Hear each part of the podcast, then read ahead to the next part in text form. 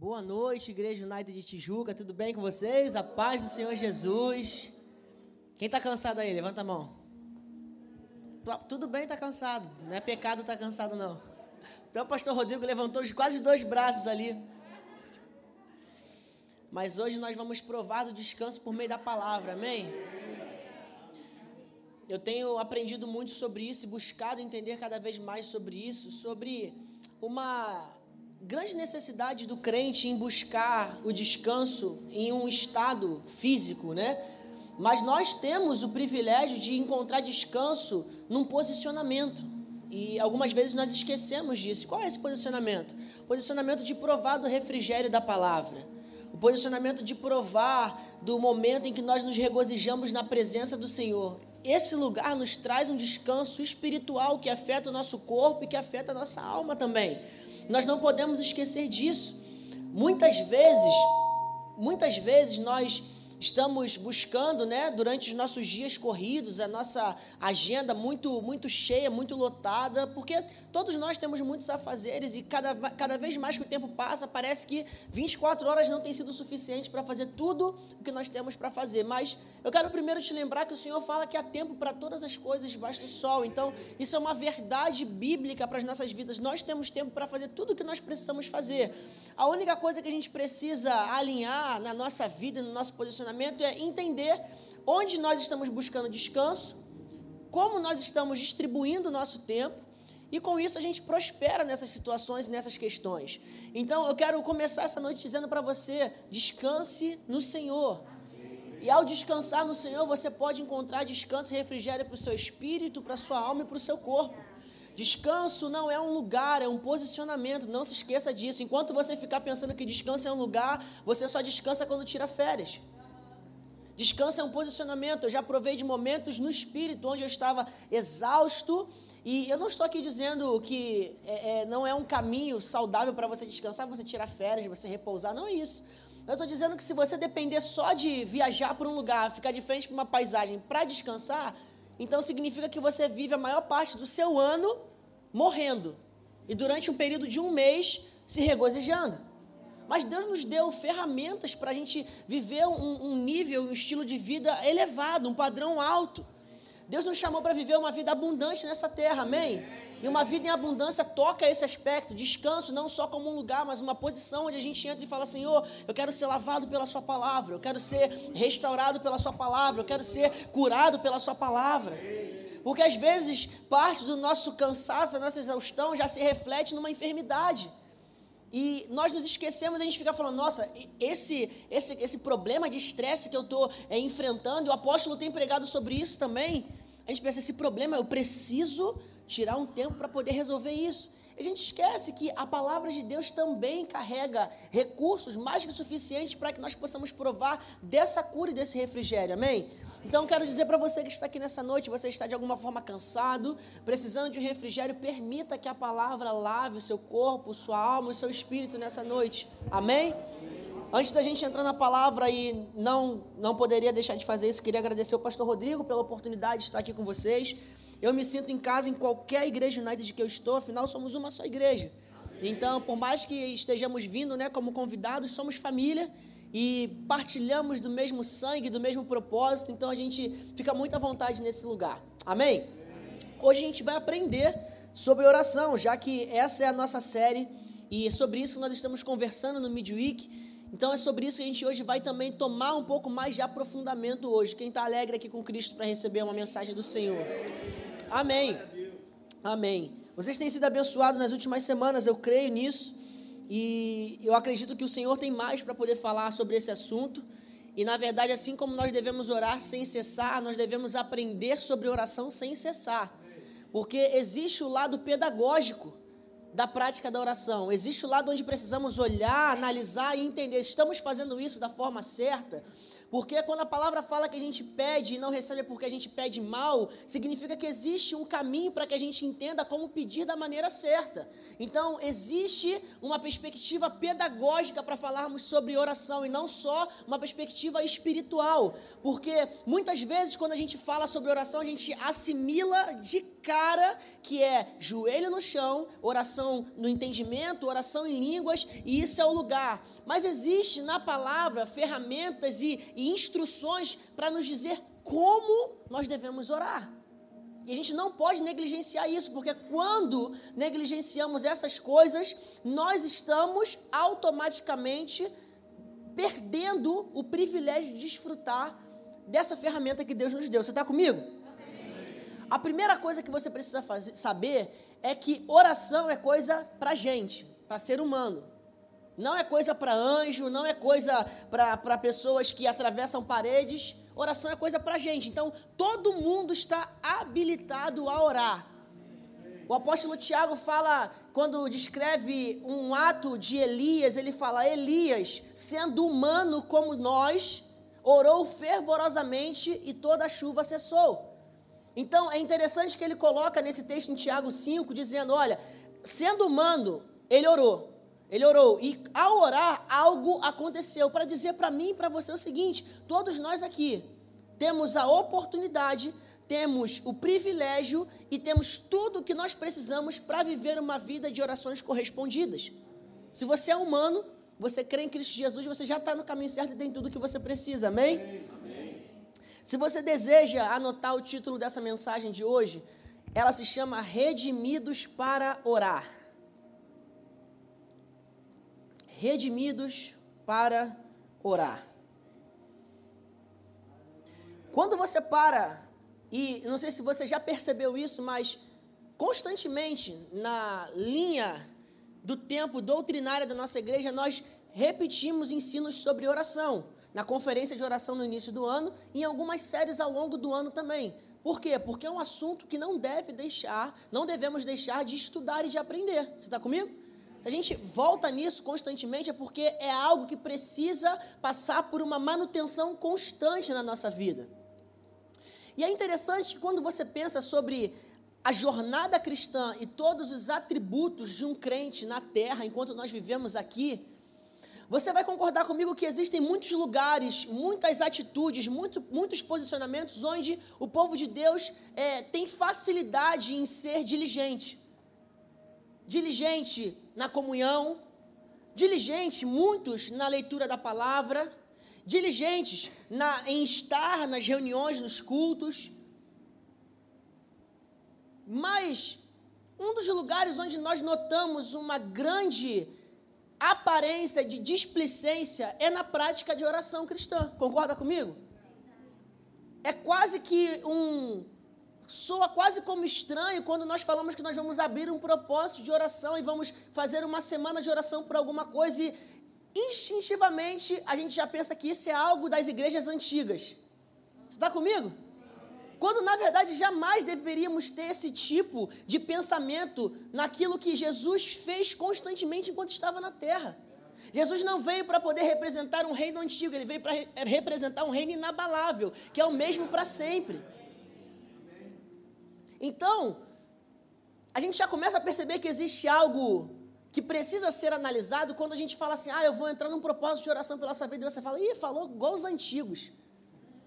Já existe algo estranho nisso, você concorda comigo? Agora, essa é a pergunta que eu tenho feito e ao longo de pelo menos três anos é isso que eu tenho apresentado ao Senhor, tentando encontrar respostas para a minha vida e ao mesmo tempo para a igreja de Cristo. Porque a igreja de Jesus ainda encontra dificuldade de sair do lugar da displicência e entrar no lugar da diligência na prática da oração. E existem respostas para isso. E existem os porquês vão ser respondidos hoje aqui pela palavra de Deus. E é algo que está tão na frente dos nossos olhos, mas que a gente deixa passar muito rápido e com isso a gente continua no lugar de displicência espiritual em na, situação da oração. E eu coloquei para você que o título de hoje é Redimidos para orar. E eu quero pedir para que você Abra sua Bíblia comigo em Mateus, no capítulo 27, versículo 50. Enquanto você abre, eu vou começar aqui a orar junto com você. Mateus 27, 50. Senhor Deus, eu quero te entregar esse momento, essa noite, essa reunião em que estamos aqui buscando conhecer mais de Ti. Nós cremos, Pai, que nessa noite sairemos daqui recebendo capacitação e instrução do alto, para nos tornarmos, Pai, teus filhos com ainda mais expressão de diligência pelas coisas que o Senhor falou para nós que eram coisas importantes. E Senhor, se a tua palavra aponta que a prática da oração deve ser algo incessante na vida cristã, nós queremos, Pai, aprender a como transicionar de um lugar de dever de orar para um lugar de deleite na oração. É isso que nós queremos alcançar como igreja. E ao alcançar isso, Senhor, nós cremos que estamos chegando ao lugar certo. Então, Senhor, que essa série como um todo possa nos ajudar, possa nos auxiliar, Senhor, a literalmente, a verdadeiramente sermos retirados do lugar do dever da oração para o lugar do deleite da oração. Nós queremos ter prazer na oração. Nós queremos ter, Pai, é, é, satisfação na oração. Nós queremos ter, Pai, é, o sentimento de privilégio de estarmos em oração contigo, Senhor. E que a tua palavra possa nos guiar hoje nessa noite. Abra as nossas mentes, os nossos corações. Em nome de Jesus. Amém. O texto diz o seguinte: Depois de ter bradado novamente em alta voz, Jesus entregou o Espírito. Diga esse texto está dizendo, alguém sabe? Alguém quer dizer? Que, qual é o contexto disso aqui? A morte de Jesus. Estamos falando do momento crucial na história da humanidade como um todo. O momento em que o Senhor Jesus foi crucificado e se entregou numa cruz por todos nós. E aí o texto continua dizendo o seguinte: naquele momento, o véu do santuário rasgou-se em duas partes, de alto a baixo. A terra tremeu e as rochas se partiram. Naquele momento, o véu do santuário rasgou-se em duas partes, de alto a baixo. A terra tremeu e as rochas se partiram. Agora, olha que interessante. Quando a gente pensa na redenção, estamos falando sobre exatamente esse acontecimento que Mateus narra. A gente tem uma facilidade de olhar para a resposta do Calvário como algo que nos trouxe salvação, como algo que nos trouxe reconciliação, como algo que nos trouxe cura, como algo que nos trouxe esperança. Você está comigo? É, é, é, fácil a gente olhar para a história né, da redenção e assimilar né, tudo, isso, tudo isso na cruz do Calvário. Agora, para para pensar comigo. Quando olhamos para o ato definitivo, redentor que Jesus Cristo conquistou para a humanidade, dificilmente nós assimilamos isso à oração. Concorda? Seja bem sincero e não precisa me responder. Quantas vezes, ao estar no momento de oração com Deus, você entende que você está orando porque um alto preço foi pago para que você pudesse estar nesse lugar?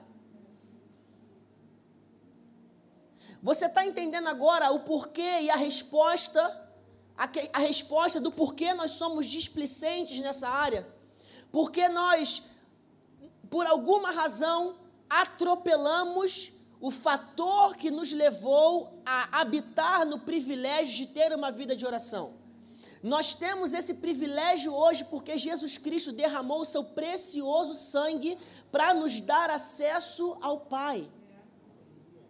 A cruz do Calvário nos trouxe salvação, nos trouxe reconciliação, nos trouxe a cura, nos trouxe a libertação dos nossos pecados e também nos trouxe acesso ao Pai, porque ao acessarmos o Pai, nós recebemos essa, essas coisas.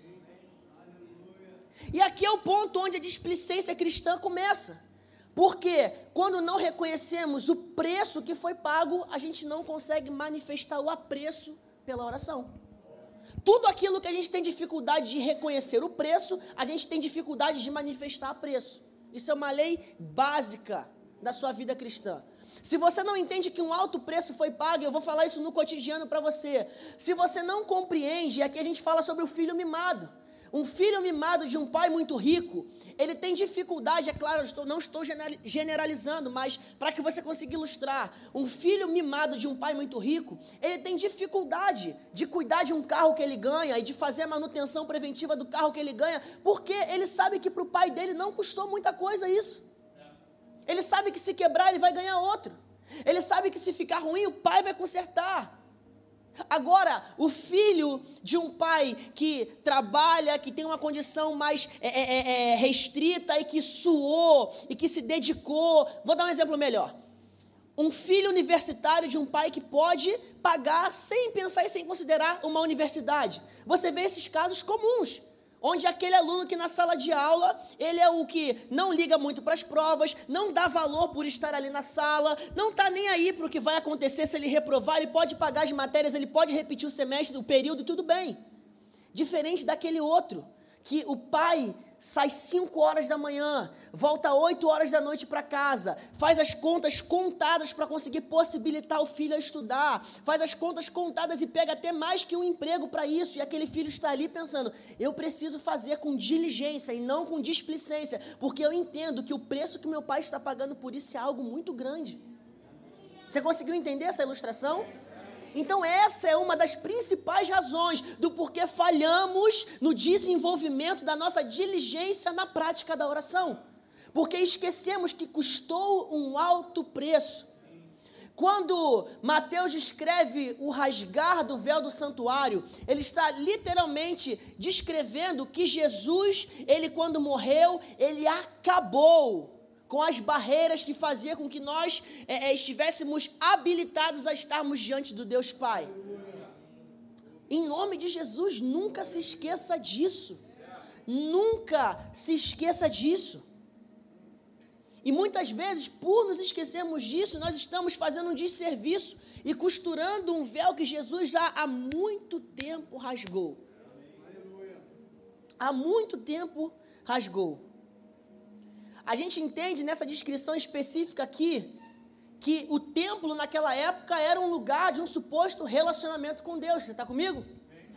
Agora, se você para para olhar a estrutura de como esse relacionamento acontecia e como essa mediação da humanidade com Deus acontecia, você vai notar que o que Jesus fez foi algo muito grande. E agora eu não estou focando nossa atenção nos assuntos centrais do Evangelho como a salvação, como a reconciliação, como o batismo, mas focando nesse assunto que também é de vital importância a gente entender, que é a oração, que é o acesso ao Pai. A oração é uma questão de um acesso que nos foi garantido por um preço que não poderíamos pagar. Se você começar a enxergar dessa forma, eu te garanto que você vai começar a buscar ter prazer em orar. Está comigo?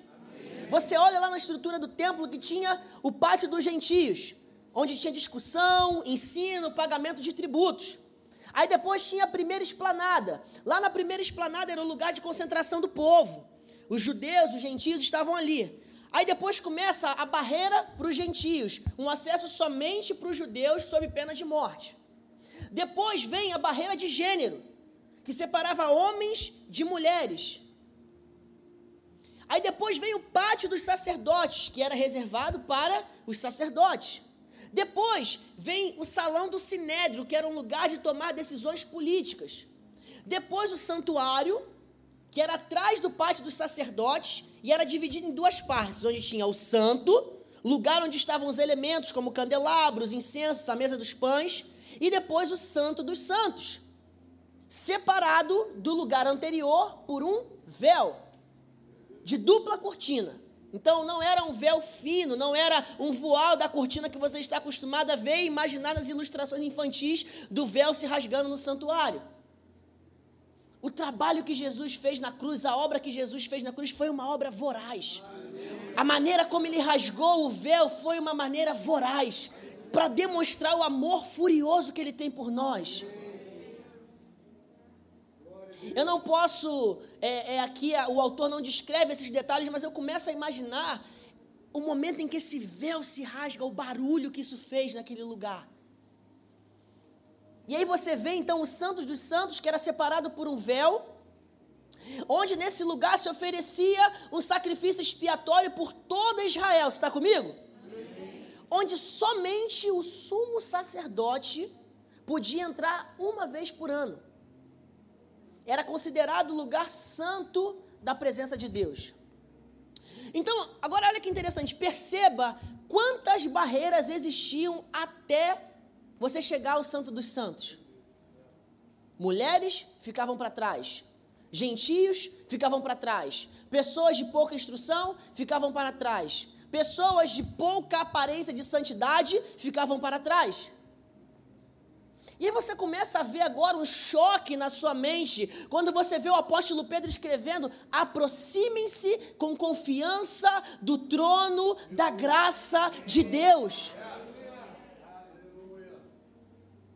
O que o apóstolo Pedro está falando na sua carta é basicamente te lembrando que Jesus destruiu, Jesus destronou todas as barreiras possíveis que faziam com que você não pudesse chegar ao Pai. E ele se tornou o mediador por toda a humanidade, dizendo: agora mulheres podem se aproximar, agora homens podem se aproximar, agora os pobres podem se aproximar, agora os oprimidos podem se aproximar, agora os cativos podem se aproximar, os leprosos podem se aproximar, os doentes podem se aproximar, todos podem se aproximar se tiverem confiança que podem estar nesse lugar.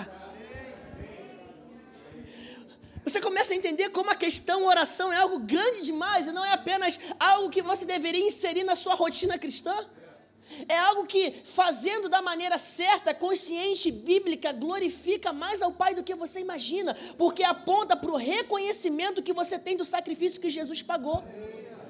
Então, enquanto você ora a Deus, você não está apenas num momento onde você está num hall de peticionamentos, você está num momento onde você reconhece diante dos céus, da terra, do inferno, que Jesus pagou o preço para que você pudesse entrar.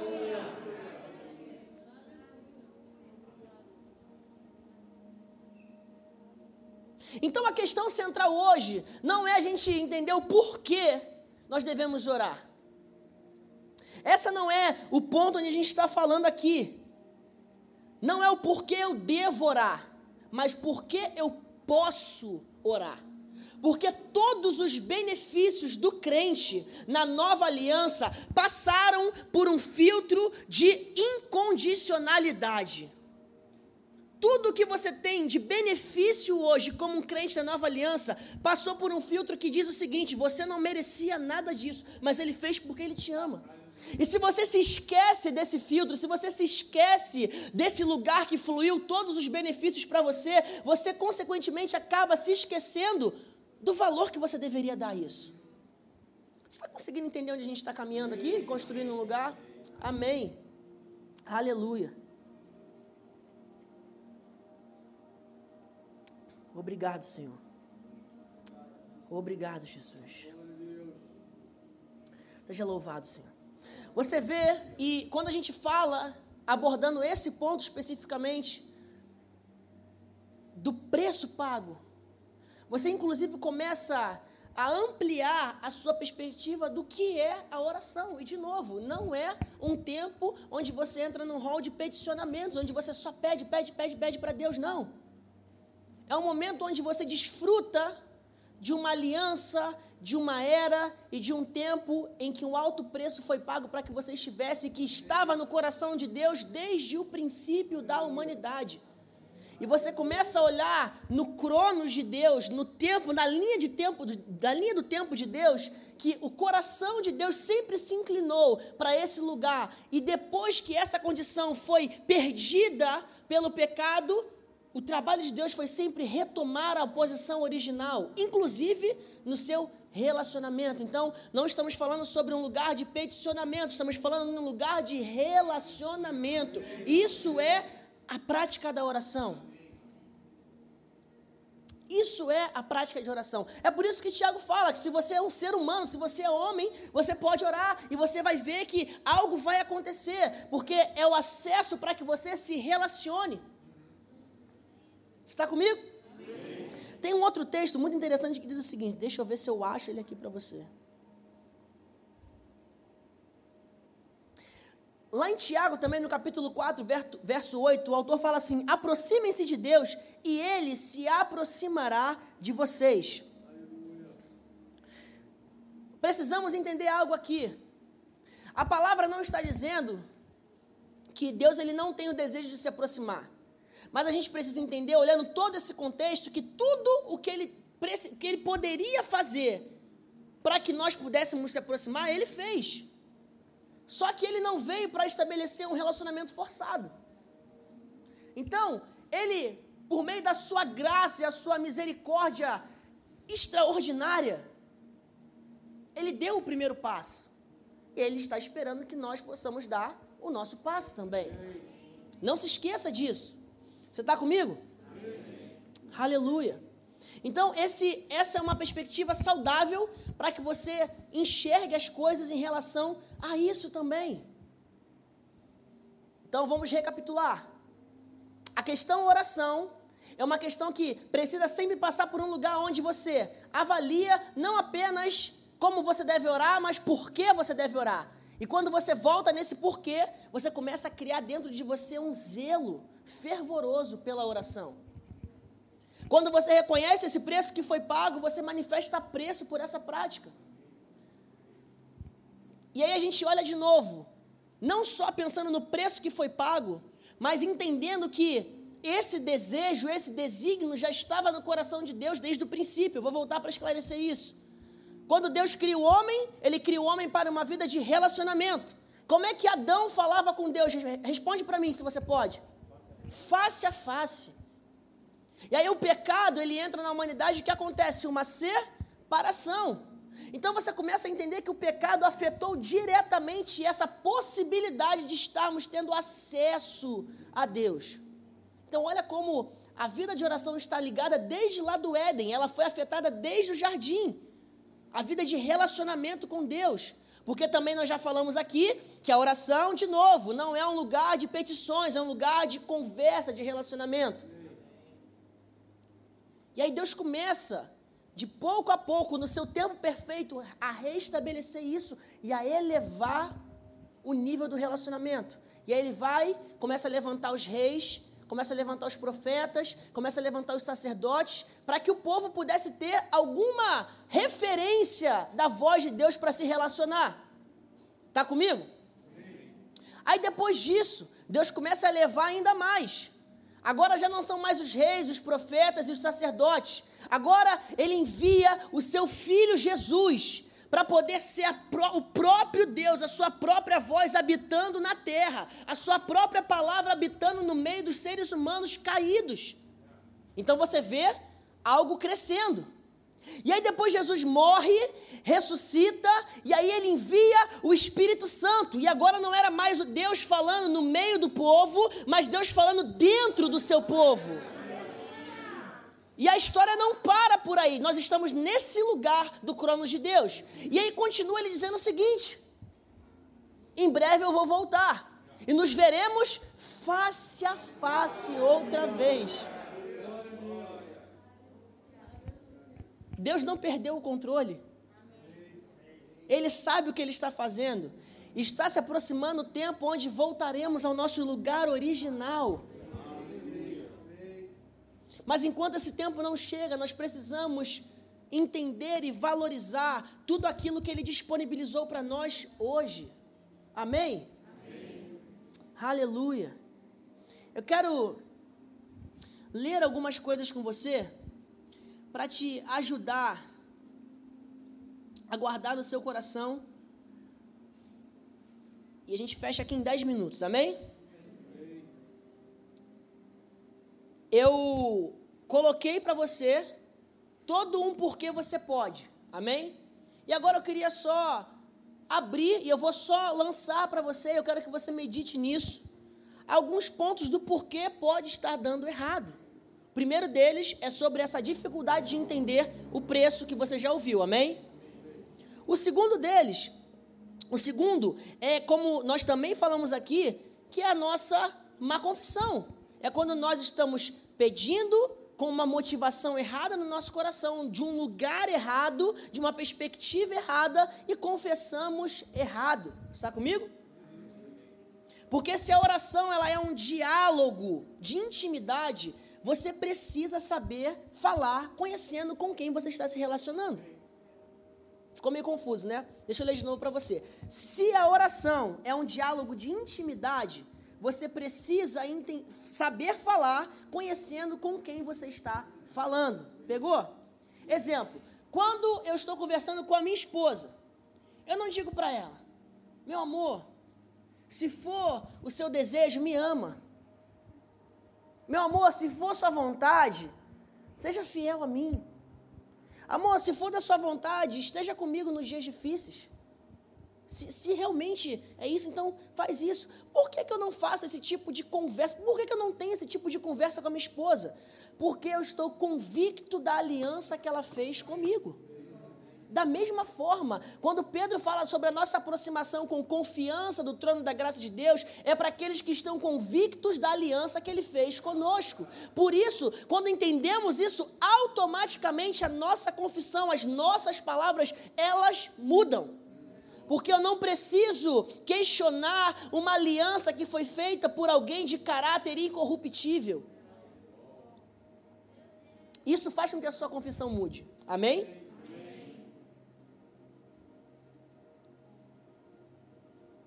Outra coisa que a gente precisa lembrar e é vital do porquê pode não estar fluindo é o fator determinante que é o nome de Jesus. O que João 14 fala? E eu farei o que vocês pedirem em meu nome, para que o Pai seja glorificado no Filho. O que vocês pedirem, de novo, ele afirma: em meu nome eu farei. A gente não pode se dirigir ao Pai sem inserir o Filho na conversa, porque Ele é o mediador. Nós precisamos dele, por isso oramos em Seu nome.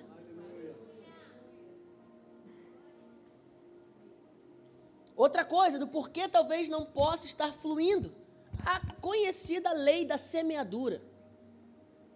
Entenda, a oração, ela muda muitas coisas, mas ela não muda a palavra de Deus.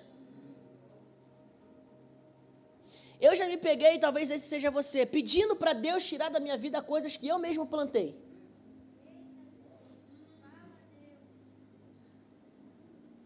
São orações que tentam te isentar da consequência do plantio. É claro que Deus ele é misericordioso. É claro que Deus ele é compassivo, ele é bondoso. Mas a gente precisa mudar o nosso cinismo. Ao invés de pedir para que Deus me isente de algo, eu tenho que pedir pela misericórdia dele por algo que eu plantei. Porque Deus ele não vai manifestar algo contra a sua própria palavra. Então ele não vai entrar falando: "Opa, você plantou ódio, então eu vou fazer você colher amor". Não, porque ele estaria negando a sua própria natureza justa. Então eu não estou dizendo que isso é um fato perdido para você, pastor. Então eu plantei coisas assim e agora já era, não tem mais o que fazer. Não, só muda e saia do lugar do cinismo e entre num lugar de humildade diante de Deus dizendo: Senhor, eu reconheço o que eu plantei, eu reconheço o que eu fiz, eu reconheço o que eu procurei, eu reconheço o que eu trabalhei para fazer acontecer, mas eu sei que eu não quero mais colher desse lugar, eu não quero é, mais provar dessas pesadas, é, é, é, desse peso sobre a minha vida. Então, Senhor, manifesta a tua misericórdia sobre a minha vida, guarda a minha vida, me mostra a direção, me mostra um caminho diferente, e aí você vai parar de achar que Deus está sendo ruim com você e não está te livrando. E você vai começar a reconhecer: eu fui ruim comigo, e agora eu peço para que Deus, sendo bom, me livre da minha própria maldade.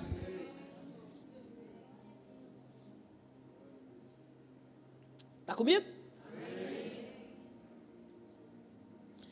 Outra coisa simples, a incredulidade. Possa estar afetando o fluir da sua vida relacional com Deus na oração. Marcos 11, 23 é o texto central da palavra da fé que professamos como igreja United. Eu lhes asseguro que se alguém disser a este monte, levante-se e atire ao mar, e não duvidar no seu coração, mas crer que acontecerá o que diz, assim lhe será feito. Portanto, eu lhes digo: tudo o que vocês pedirem em oração, creiam que já o receberam, e assim lhes sucederá.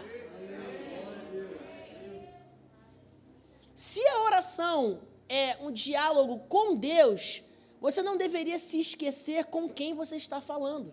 Você não está falando com um mentiroso. Você não está falando com um inconstante. Você não está falando com um duvidoso. Você está falando com aquele que é o provedor, com aquele que é fiel, aquele que permanece o mesmo, aquele que não muda no seu caráter. Então você não tem motivos para duvidar. Mas você só vai entender isso se você primeiro entrar numa vida de oração para conhecer quem Ele é antes de pedir por aquilo que Ele pode fazer. Esse mesmo texto traz o outro ponto do porquê pode não estar fluindo. Porque a sua vida de oração precisa carregar uma certeza daquilo que você está declarando diante de Deus. Quando você ora, a Deus, você declara, de acordo com a sua palavra, aquilo que você está buscando em Deus, crendo, não que Ele vai fazer, mas que já está feito. Quando eu oro por pessoas enfermas, eu oro e eu termino a oração dizendo: Senhor, e assim já está feito. Quando eu oro e declaro para o Senhor e peço ao Senhor ou, ou, ou, recorro ao Senhor pedindo por uma intervenção de misericórdia na minha vida, eu oro e termino dizendo: e assim já está feito. E quando Jesus fala que creiam que já o receberam, ele está fazendo quase que uma referência a quando ele ensina falando: não façam vãs repetições. Porque crer que já recebeu vai fazer com que você saia do lugar de repetir as mesmas petições, as mesmas necessidades, porque você, se você já está crendo que é seu, não tem por que pedir de novo. Se você já está crendo que recebeu, não tem por que recorrer de novo. É por isso que nós ensinamos que a oração ela nos coloca num lugar onde nós cremos que recebemos e a gente pula para a próxima página. Eu ouso dizer que talvez pessoas estejam tendo dificuldade de receber de Deus aquilo que elas estão buscando, porque elas estão mais repetindo do que crendo que já receberam.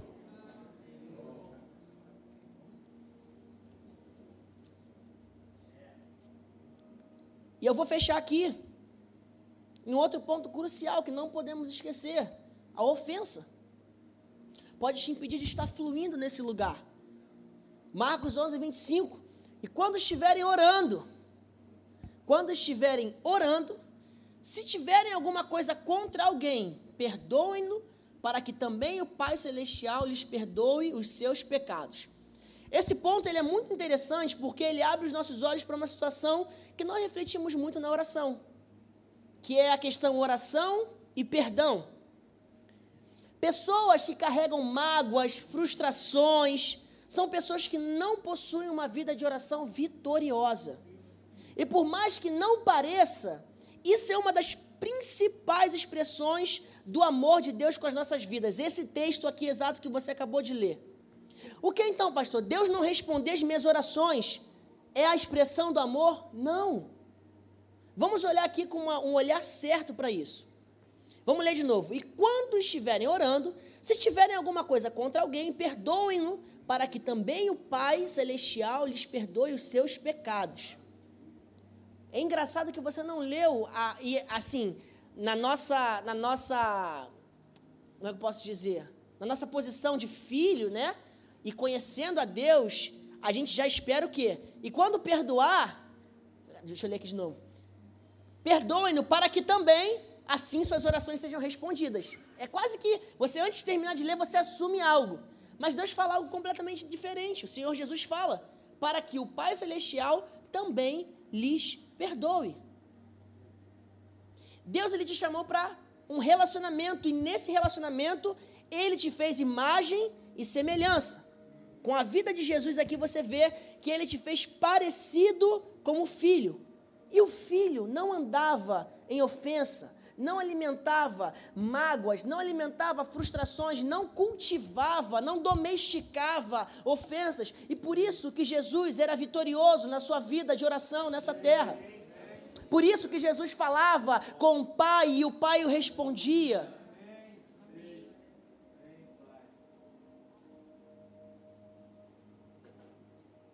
Mas aqui, pastor, o texto não diz que Deus não vai me responder caso não tenha algo contra alguém. Não, realmente, o texto não está dizendo isso. mas diz que o processo da oração deverá ser interrompido para que um outro processo seja feito. Está dizendo, o texto está falando o seguinte: quando você estiver orando, então, se, ainda que você esteja no meio de uma oração, no meio de um processo de oração, para tudo que você está fazendo se você tem algo contra alguém. É como se Deus estivesse falando assim: ainda que você esteja na minha presença, diante de mim, que eu sou o Deus Todo-Poderoso, Criador de todas as coisas. Imagine essa ideia, como se você estivesse diante do homem mais poderoso do mundo. E ele fala para você assim: olha, peraí, antes de você continuar falando comigo, resolve esse problema que você tem lá fora.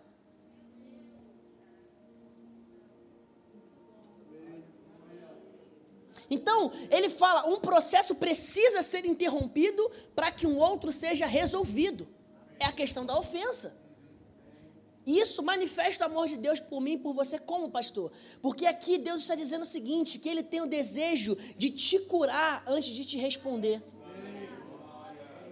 Deus quer te tratar antes de te dar aquilo que você deseja, você precisa, você pede.